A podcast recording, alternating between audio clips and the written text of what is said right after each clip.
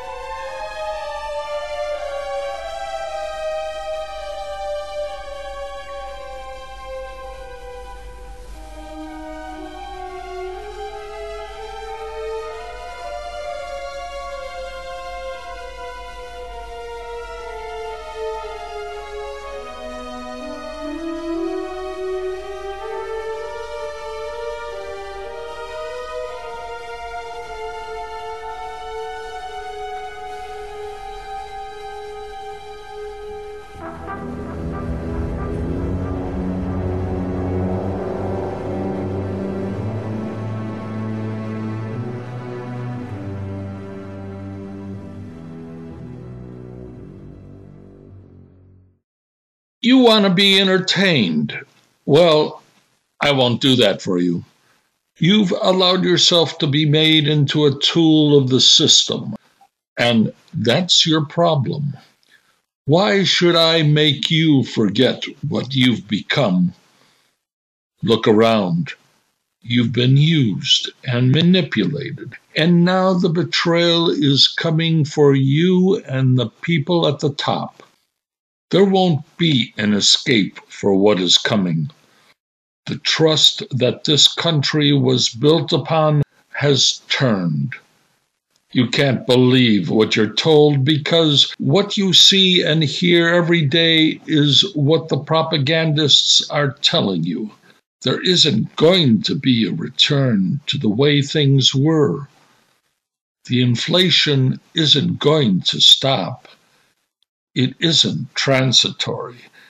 It's entrenched. The pandemic isn't going to be eradicated. That new threats from more powerful weapons make us vulnerable. That within our own military, the will to fight in distant lands won't work anymore. Open rebellion within our military To fight a civil war in this country will signal the end of trust. The political leaders can't be trusted to tell the people what to expect. A new, unexplained illness is coming, and it isn't going to be pretty. The distrust will bring a new way of governing. It's really easy to predict what will happen when the people don't trust anymore. A new happening of distrust produces betrayal. A struggle within the powerful begins. The ones who secured the future of the powerful, who kept agreements guaranteeing they will stay at the top, will betray them. Those who served the powerful will demand control of the power, a betrayal of expectations. The very core of leadership will be challenged. The powerful will be replaced by violence. Assassinations will rule.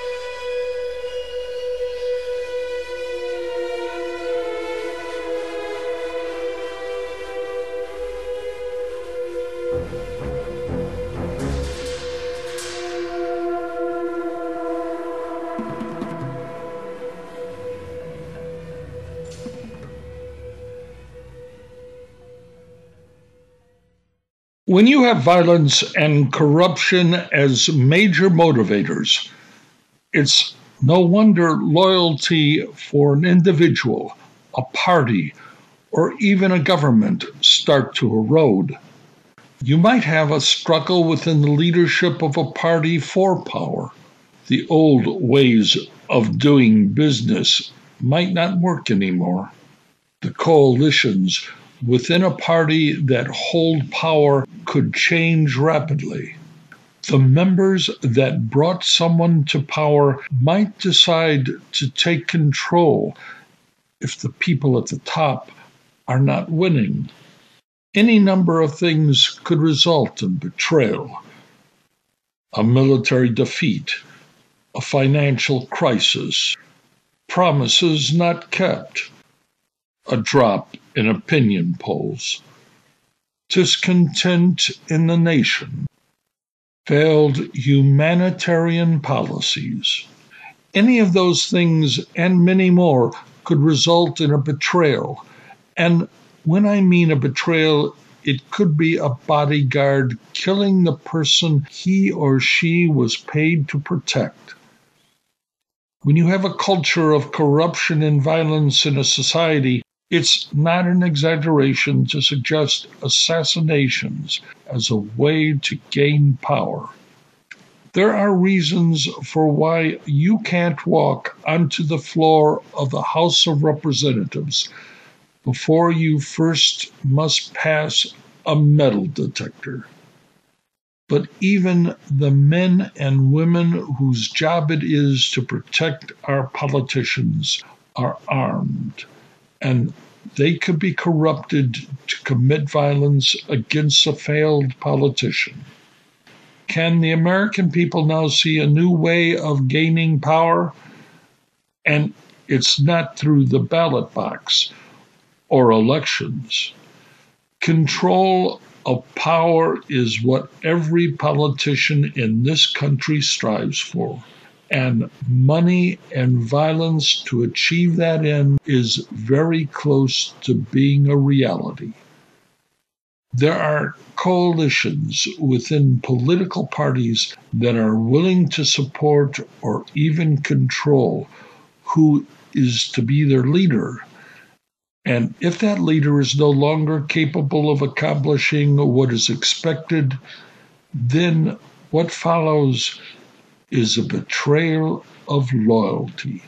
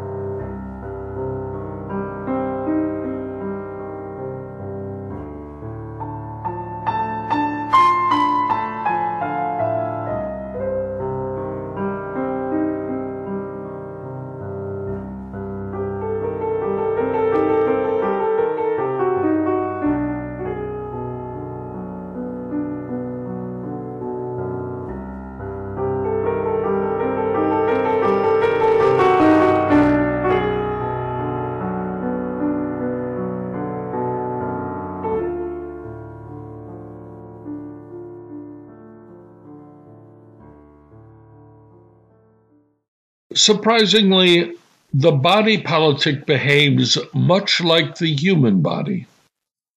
When we humans grow old, our bodies are susceptible to disease. And so too it's true of the health of our political system. Diseases of all sorts can be found among the politicians. The people that run this country aren't motivated to protect the interests of the people. No, they're motivated to protect the powerful corporations that brought them into power.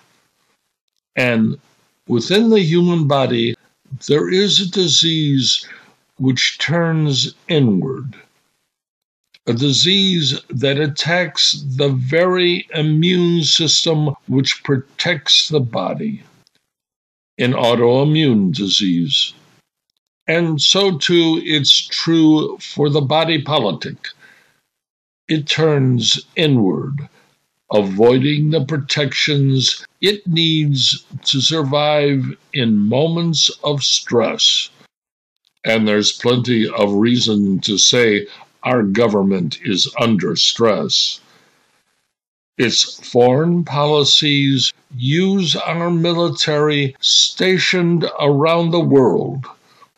Our punishment to incarcerate the largest number of its own citizens in the world.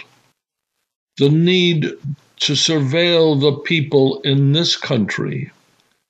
The unbridled violence that plays daily on the news, the historically unprecedented debt our government continues to produce, the use of propagandists by the powerful corporations to manipulate the public into believing everything is all right.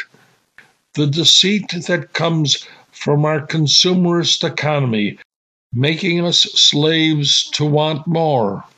Yes, when our government's body politic encourages and even intentionally keeps producing values like that, it can only be described as unhealthy. And we've been sold a lot of things that have been unhealthy, like believing all we ever needed in our lives was to want more, and that we could fool ourselves we were the greatest nation on earth. But that never was what was special about this country. No, that wasn't what made us content in the past.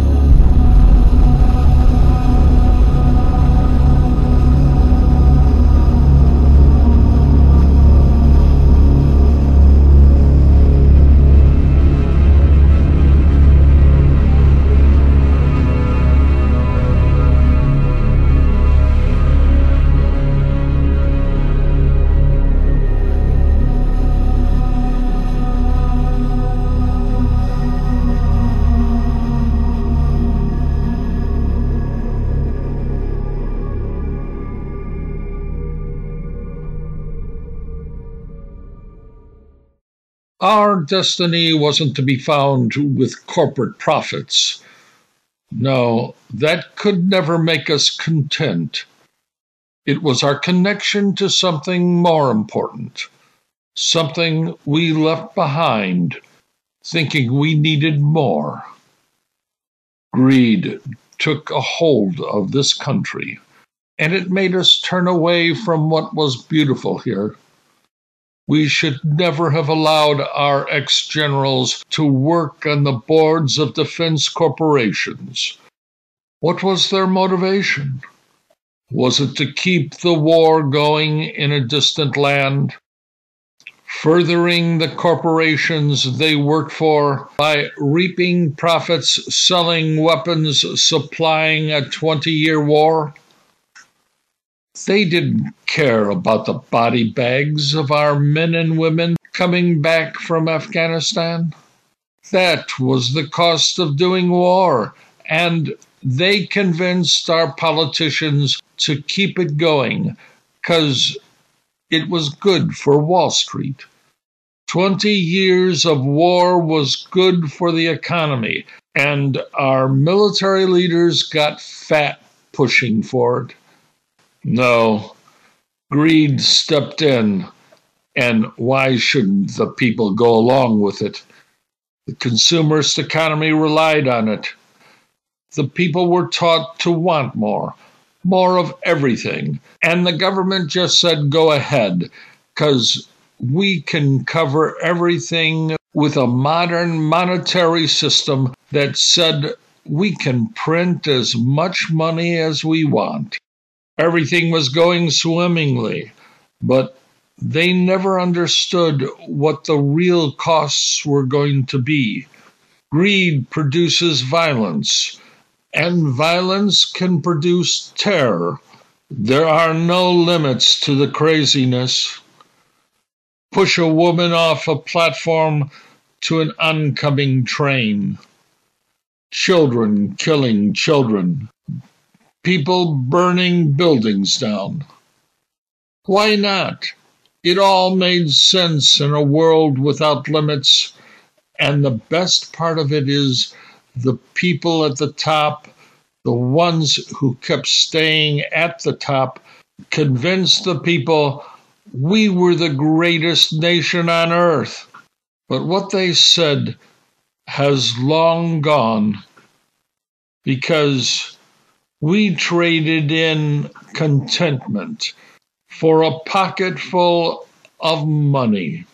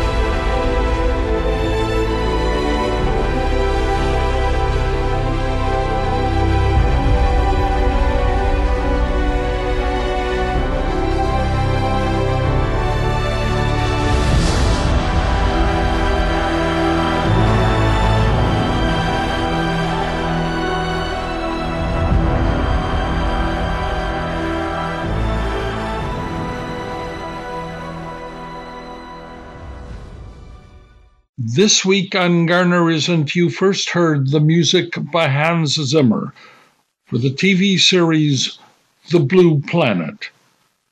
Then the main title composition by James Horner for the movie Aliens. And then another piece by Horner for Aliens, The Futile Escape, followed by a cut from Erik Satie's piano composition, Gnossienne Number 4, one of his early pieces in 1889, described as pure simplicity. You next heard another Zimmer work, this time from the movie Blade Runner 2049, Wallace, and finally a repeat with a cut from the Blue Planet. Stampede, written and performed by Edward Garner in Morro Bay and Paso Robles, California.